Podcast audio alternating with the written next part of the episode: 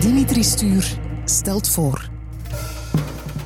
De podcastreeks China's New Normal met Pascal Koppes.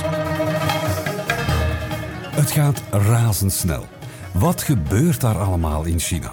Wordt de invloed van dat land steeds groter? Is er een nieuwe wereldmacht in de maak? Heel mystiek toch? Als ik China hoor, denk ik aan Alibaba, camera's en robots. Voor het overige is het voor mij allemaal Chinees. En nee, we hebben het niet over Chinese draken. China's New Normal. Aflevering 7, Smart Health, slimme gezondheid.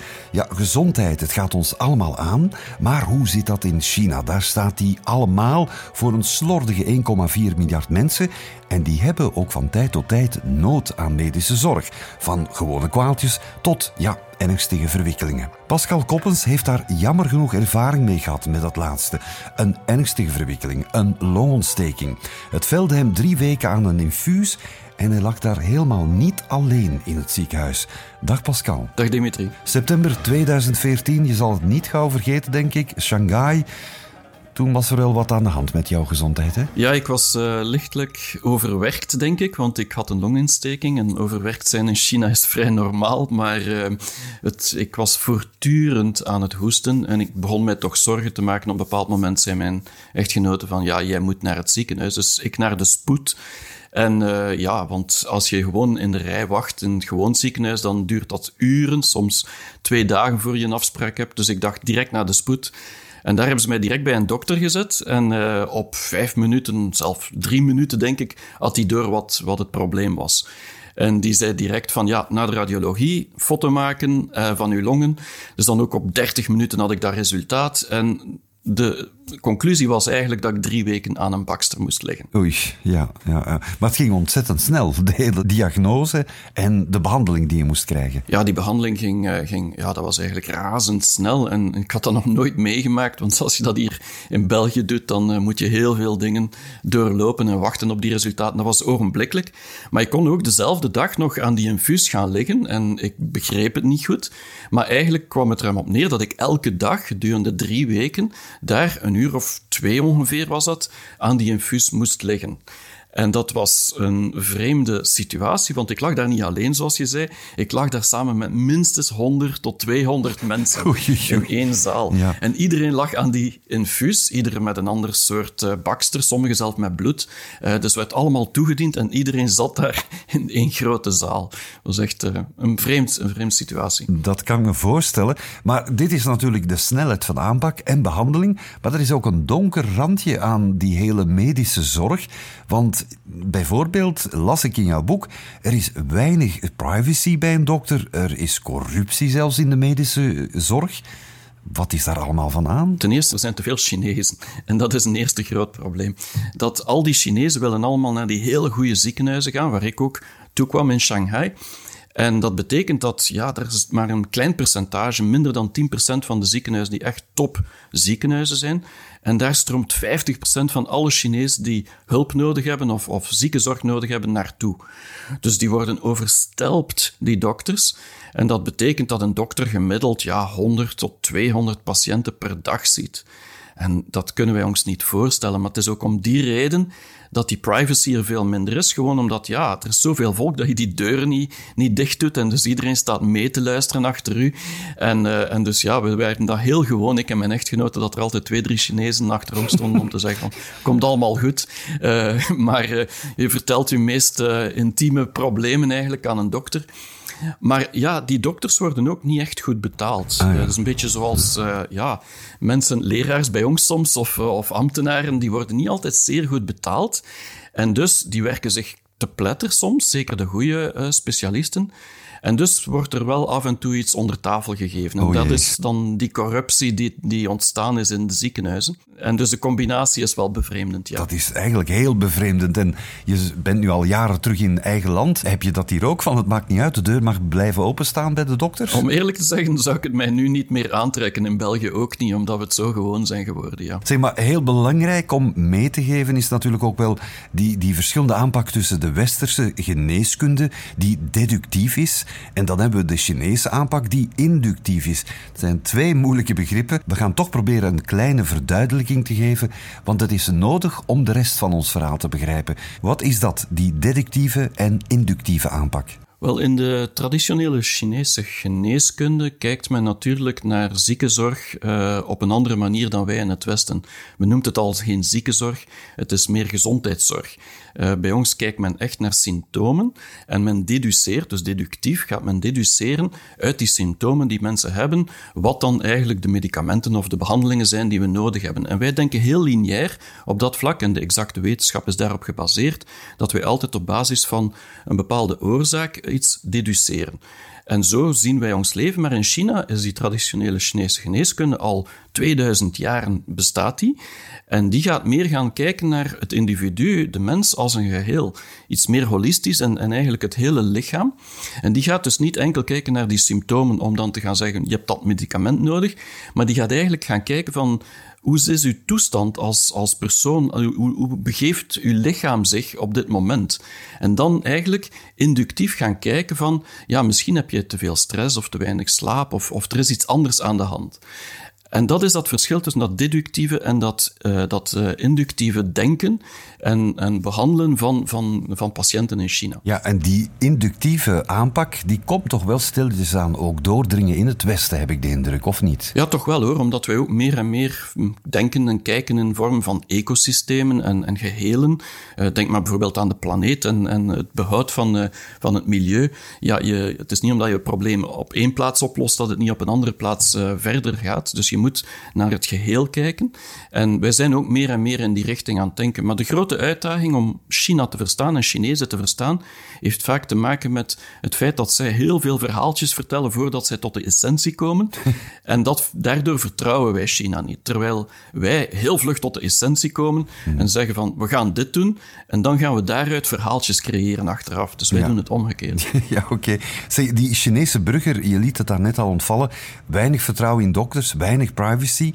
Um, verklaart dat waarom uh, artificial intelligence, artificiële intelligentie, veel meer vertrouwen schenkt aan de Chinese burger dan de dokter of, of de expert in kwestie. Jazeker, het is, het is twee aspecten. Ten eerste is het zo dat de technologie tot nog toe voor de meeste Chinezen hun leven daardoor verbeterd is. Dus ze zijn positief naar technologie en innovatie toe. Maar ook als je kijkt naar de, de dokter bijvoorbeeld, ja, als die dokter uh, eh, 100 patiënten of 20.000 patiënten op een jaar ziet, uh, eh, 100 per dag, ja, dan, dan, dan is dat iets, ja, die kent u niet, dus je daar geen vertrouwen vertrouwen met die, met die persoon. Je hebt daar geen band mee. Uh, langs de andere kant, je hebt ook geen privacy. Dus er is heel weinig vertrouwen in die omgeving.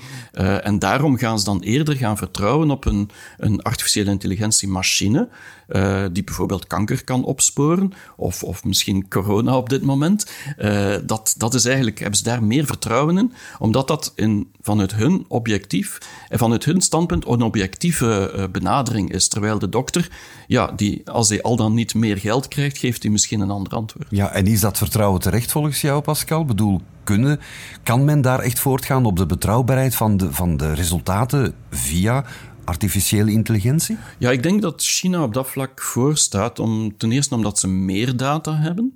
Uh, en dus hoe meer data je hebt, hoe, meer, uh, hoe slimmer je algoritmes zijn van artificiële intelligentie. Maar ook die data is, is gemakkelijker beschikbaar in China.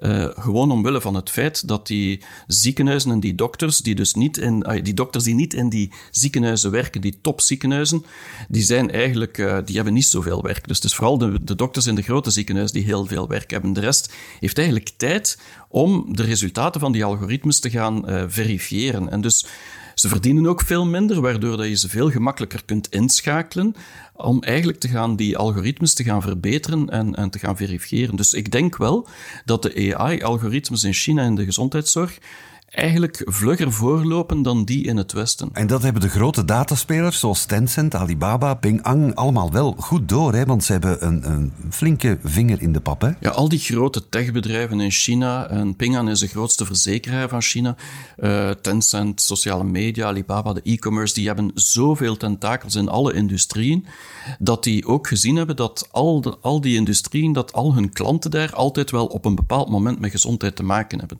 En dus die hebben daar een enorm in geïnvesteerd.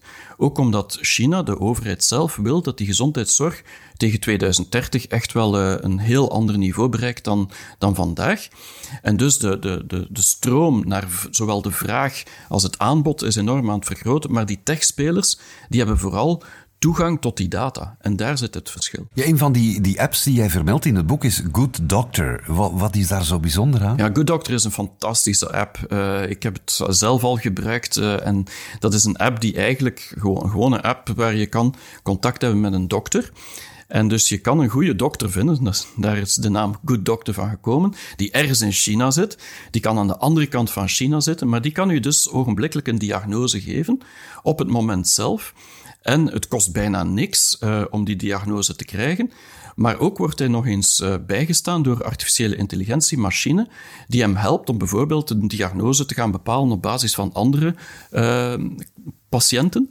En mhm. ook uh, om te weten uh, hoe dat eigenlijk, uh, bijvoorbeeld proefpapieren te, te behandelen en zo verder. En dus er is enorm veel technologie die daarachter zit, waardoor dat hij, hij de, de, de applicatie zou ik zeggen, u heel vlug via die dokter een, een, een diagnose kan geven en een voorschrift.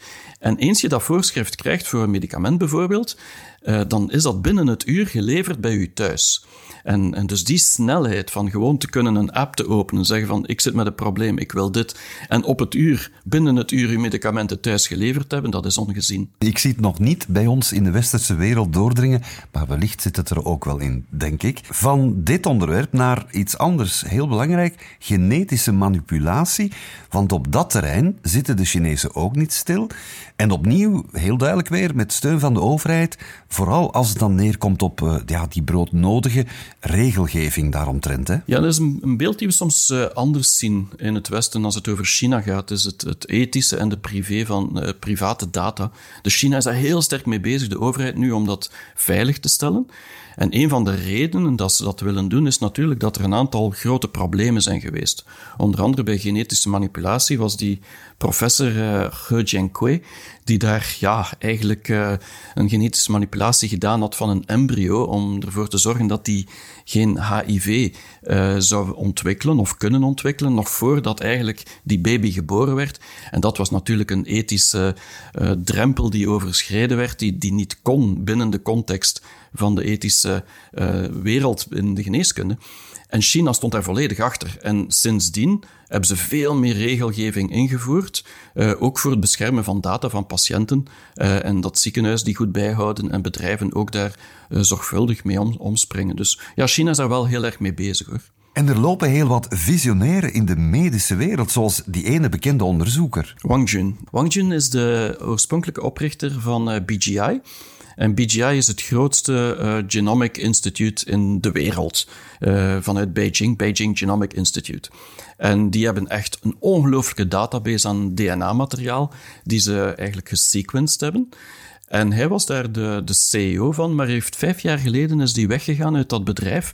Ja, niemand begreep goed waarom, want het is echt wel, het is alsof dat je zegt van ik, ik ben Jack Ma en ik ga nu een ander bedrijf gaan oprichten. Uh, dus, maar die ging daar weg omdat hij dacht van ja, genomics is nog maar de basis. Dat is echt uh, het begin van alles. En dat kan natuurlijk bepalen of je al dan niet meer uh, risico hebt voor bepaalde ziektes. Maar waarom het bijvoorbeeld in China nu diabetes van minder dan 1% naar 11% is gegroeid op 30 jaar tijd, dat kan een, een genoom niet bepalen, want dat wordt bepaald over generaties. En dus dat heeft meer met levensstijl te maken. En dus Wang Jun heeft dus een hele digitale kaart die hij nu in, uh, kaart brengt. Uh, van het, de mens, van eigenlijk het lichaam, van elke persoon individueel. Dus een soort digitaal paspoort voor iedereen. En je kan dus op elk moment al met die technologie die hij aan het ontwikkelen is, is de bedoeling om op elk moment te kunnen keuzes maken of je al dan niet bepaalde dingen uh, gaat doen in je leven, sporten of, uh, of roken of drinken, maar niet meer bepaald op gemiddeldes, want we weten dat roken en, en, en drinken niet goed is, maar echt meer bepaald op van, ja, hoe zit mijn data uh, die ik heb doormaakt in mijn leven? Hoe sta ik ervoor? Kan ik het mij nog permitteren of niet? Dat is eigenlijk het antwoord die hij wil geven. Ja, en wordt daar een beetje samengewerkt met het Westen, zover jij weet? Wang Jung is altijd al iemand geweest die uh, internationaal heel sterk actief is geweest. Maar het is echt wel een, een, een Chinese ontwikkeling. En zowel Wang Jung als uh, de CTO van dat bedrijf zijn mensen die nooit in het buitenland gestudeerd hebben. Uh, dus dat is echt Chinees, maar dat zijn de nieuwe ja, Larry Page of uh, Elon Musk's van China, die echt de wereld willen veranderen door helemaal anders te gaan kijken naar een sector zoals gezondheidszorg. Ja, er zijn al heel wat masterplannen gepasseerd in onze gesprekken over China. En hier kon het natuurlijk ook niet ontbreken. Een masterplan, wat, wat is dat voor iets? Want het is ook wel nodig. Hè? Het, is, het is niet zomaar weer is het zoveelste plan dat we bovenhalen. Nee, is, uh, het is heel belangrijk voor China om die hele bevolking eigenlijk zowel zo, gezondheidszorg te kunnen geven en ook de verzekering daarvoor te, te geven. Maar dat gaat zomaar niet natuurlijk, omdat iedereen nog altijd naar diezelfde ziekenhuizen gaat en, en niemand eigenlijk die mensen altijd, ver, die dokters vertrouwt. Dus dat is een heel moeilijke situatie. Healthy China 2030 heeft echt ermee te maken dat China wil dat uh, gezondheidszorg centraal komt binnen de groei van China, binnen de verandering van China. En dus hebben ze gezondheidszorg op hetzelfde niveau gezet als eigenlijk de economische groei. En het, zal, het nog zo, het gaat zo verder dat ze gezondheidszorg als een, een, een draaischijf of een, een, een motor zien van die economische groei. En vooral dan traditionele Chinese geneeskunde. Maar belangrijk is ook dat ze nu een bewustwording creëren in China bij de modale Chinees om te zeggen van je moet zelf iets aan je gezondheid doen. Dus het is niet de overheid die er overal voor gaat zorgen dat het in orde komt, of de bedrijven. Nee, jij moet er zelf uh, aan werken. En dat speelt natuurlijk heel sterk in de kaarten van uh, bedrijf zoals wat Wangjung opricht, dat je eigenlijk je eigen gezondheid moet gaan managen dag aan dag. Maar er is ook een reden voor natuurlijk, uh, dat, dat, dat ja, China heeft die één-kind-politiek um, en ze zitten daar nu met de gevolgen daarvan. Hè? Een groot demografisch probleem toch? Ja, dat is een, een gigantische uitdaging en dat heeft te maken met het feit dat er inderdaad uh, in de jaren zeventig is dat gestart en daardoor zijn dus uh, de eind jaren 70, daardoor zijn eigenlijk heel veel ouders hebben maar één kind, zeker in de steden. En dus die bevolking is alsmaar ouder geworden. En nu zit men al aan 250 miljoen Chinezen die meer dan 60 jaar zijn. En men verwacht dat dat ja, naar 30, 35 procent van de bevolking zal, zal, zal worden in, in 2050, die eigenlijk pensioenleeftijd zal hebben. En dus de werkende bevolking gaat naar beneden. En dat is dus een grote uitdaging voor de gezondheidszorg, grote uitdaging voor sociale zekerheid natuurlijk. Want ja, die oudere mensen die leveren niet meer bij aan de economie, maar moeten wel uh, verzorgd worden en uh, ze worden alsmaar ouder. Dus dat is een uitdaging. Zijn ze daar nu van afgestapt of toch die één-kind-politiek of niet? Ja, dat is in 2016 gestopt. Ja. Omdat ja, ze zagen ook wel als er geen kinderen meer komen, dan zitten we met een groot probleem. Want dan, uh, ja, wie gaat dan het werk doen? En Japan is het, gro het grootste voorbeeld van waar dat, dat volledig volledig fout gelopen is. En daardoor is de economie in Japan echt wel gestopt op een bepaald moment bijna. En uh, dat wil China niet meemaken. Dus nu zijn ze daarvan afgestapt. Alleen dat de Chinezen nu geen twee kinderen meer willen, omdat het te duur is geworden in China. Ja, ja. als we het over gezondheid hebben, dan denken we ook aan milieu. En daar valt ook wel wat over te vertellen, want het is geen geheim, Pascal, dat China zowat de grootste vervuiler ter wereld is. Maar ook daar wil men drastisch ingrijpen. China kleurt groen in plaats van geel. Ja, China kleurt alsmaar meer groen. Uh, China heeft uh, vele jaren terug eigenlijk ingezien. En, en je moet het de Chinezen niet uitleggen. Ik bedoel, als je buiten op straat staat, dan zie je gewoon de pollutie. En dus dat is een enorme uitdaging. En uh, dus China wil echt die ecologische in inspanning doen om eigenlijk tegen 2060 volledig CO2-neutraal te worden. En daar zijn ze dus massaal aan bezig. Uh, en het is dus een, een plan die eigenlijk China volledig op de kaart gaat zetten. En volgens mij, zoals ik het nu zie gebeuren, aan de snelheid waarmee dat ze eigenlijk uh, zowel zonnepanelen, hydroplants als andere inspanningen doen om eigenlijk het milieu te beschermen en te, te veranderen, is het eigenlijk, ja, is het veel kans dat ze, dat ze daar echt wel aan gaan in slagen. En, en als ze er niet in slagen, gaan, gaan wij de wereld of de planeet ook niet redden. Dus we hebben echt China nodig. En China neemt zijn initiatieven daar heel drastische maatregelen. Ja, je liet het al ontvallen, we hebben China nodig. Want ja, na die Chinese e-commerce en fintech-explosie, verwacht jij dat healthtech uh, de volgende industrie zal zijn die niet alleen China beïnvloedt of zal verbeteren of beïnvloeden, maar de hele wereld zal hertekenen? Dat is toch wel een boute stelling wat van jou. Ja, het is nogal een directe stelling, maar zeker na COVID-19 wat ik gezien heb en het verschil tussen de applicaties die in China gebruikt werden tijdens de uitbraak en degene die hier gebruikt werden, maakt duidelijk het verschil dat China gewoon al jaren voor staat op vlak van digitalisatie in de gezondheidszorg. En dus ik ben daarvan overtuigd dat we nu nog eventjes niet gaan kijken naar China, omdat we nog te veel, te druk bezig zijn met onze eigen problemen hier op te lossen van COVID-19, van de pandemie. Maar eens dat voorbij is, gaan we dus echt wel zien dat China oplossingen heeft die wij ogenblikkelijk gaan kunnen gebruiken, of kunnen kopiëren zou je kunnen zeggen. Maar het gaat ons zeker beïnvloeden. En ik vermoed dat die Chinese bedrijven, zoals ik het nu zie, ook in de gezondheidszorg, meer en meer naar het Westen gaan komen. Met andere woorden, we moeten de Chinese concurrentie op medisch vlak echt wel omarmen hier in het Westen. Ja, ik denk dat voor een aantal dingen, zoals medisch of onderwijs en, en dat er gewoon, of, of milieu, dat we eigenlijk niet moeten zeggen van is het Chinees of is het Westers. Als het de planeet kan helpen en ons kan helpen, dan moeten we samenwerken. Helemaal juist. Het laatste hoofdstuk in jouw boek, China's New Normal, behandelt het onderwijs, smart education. Alweer een fascinerend thema en bijzonder ook, want eerlijk gezegd, Pascal, als ik aan China denk, denk ik vooral aan heel traditionele onderwijssystemen. En dat staat voor mij toch nog altijd een beetje haaks op alle high-tech die de afgelopen podcastafleveringen gepasseerd is op verschillende domeinen. Het is een beetje raar, toch? Ja, maar ik ga volgende week uitleggen waarom dat, dat beeld uh, beter verandert. Want uh, China is echt wel... Het, het, de slimme uh, minds van deze wereld zijn alsmaar meer uit China aan het komen. Een educatief gesprek. Ik voel het al aankomen, de volgende podcastaflevering. Laten we nog even gezond doen, Pascal. Gezondheid voor de geest dan. Ook heel belangrijk. Hello, Belgium. Don't be afraid to learn some Chinese. Week after week, you will discover new Chinese words in this podcast series. Are you ready? Let's get started.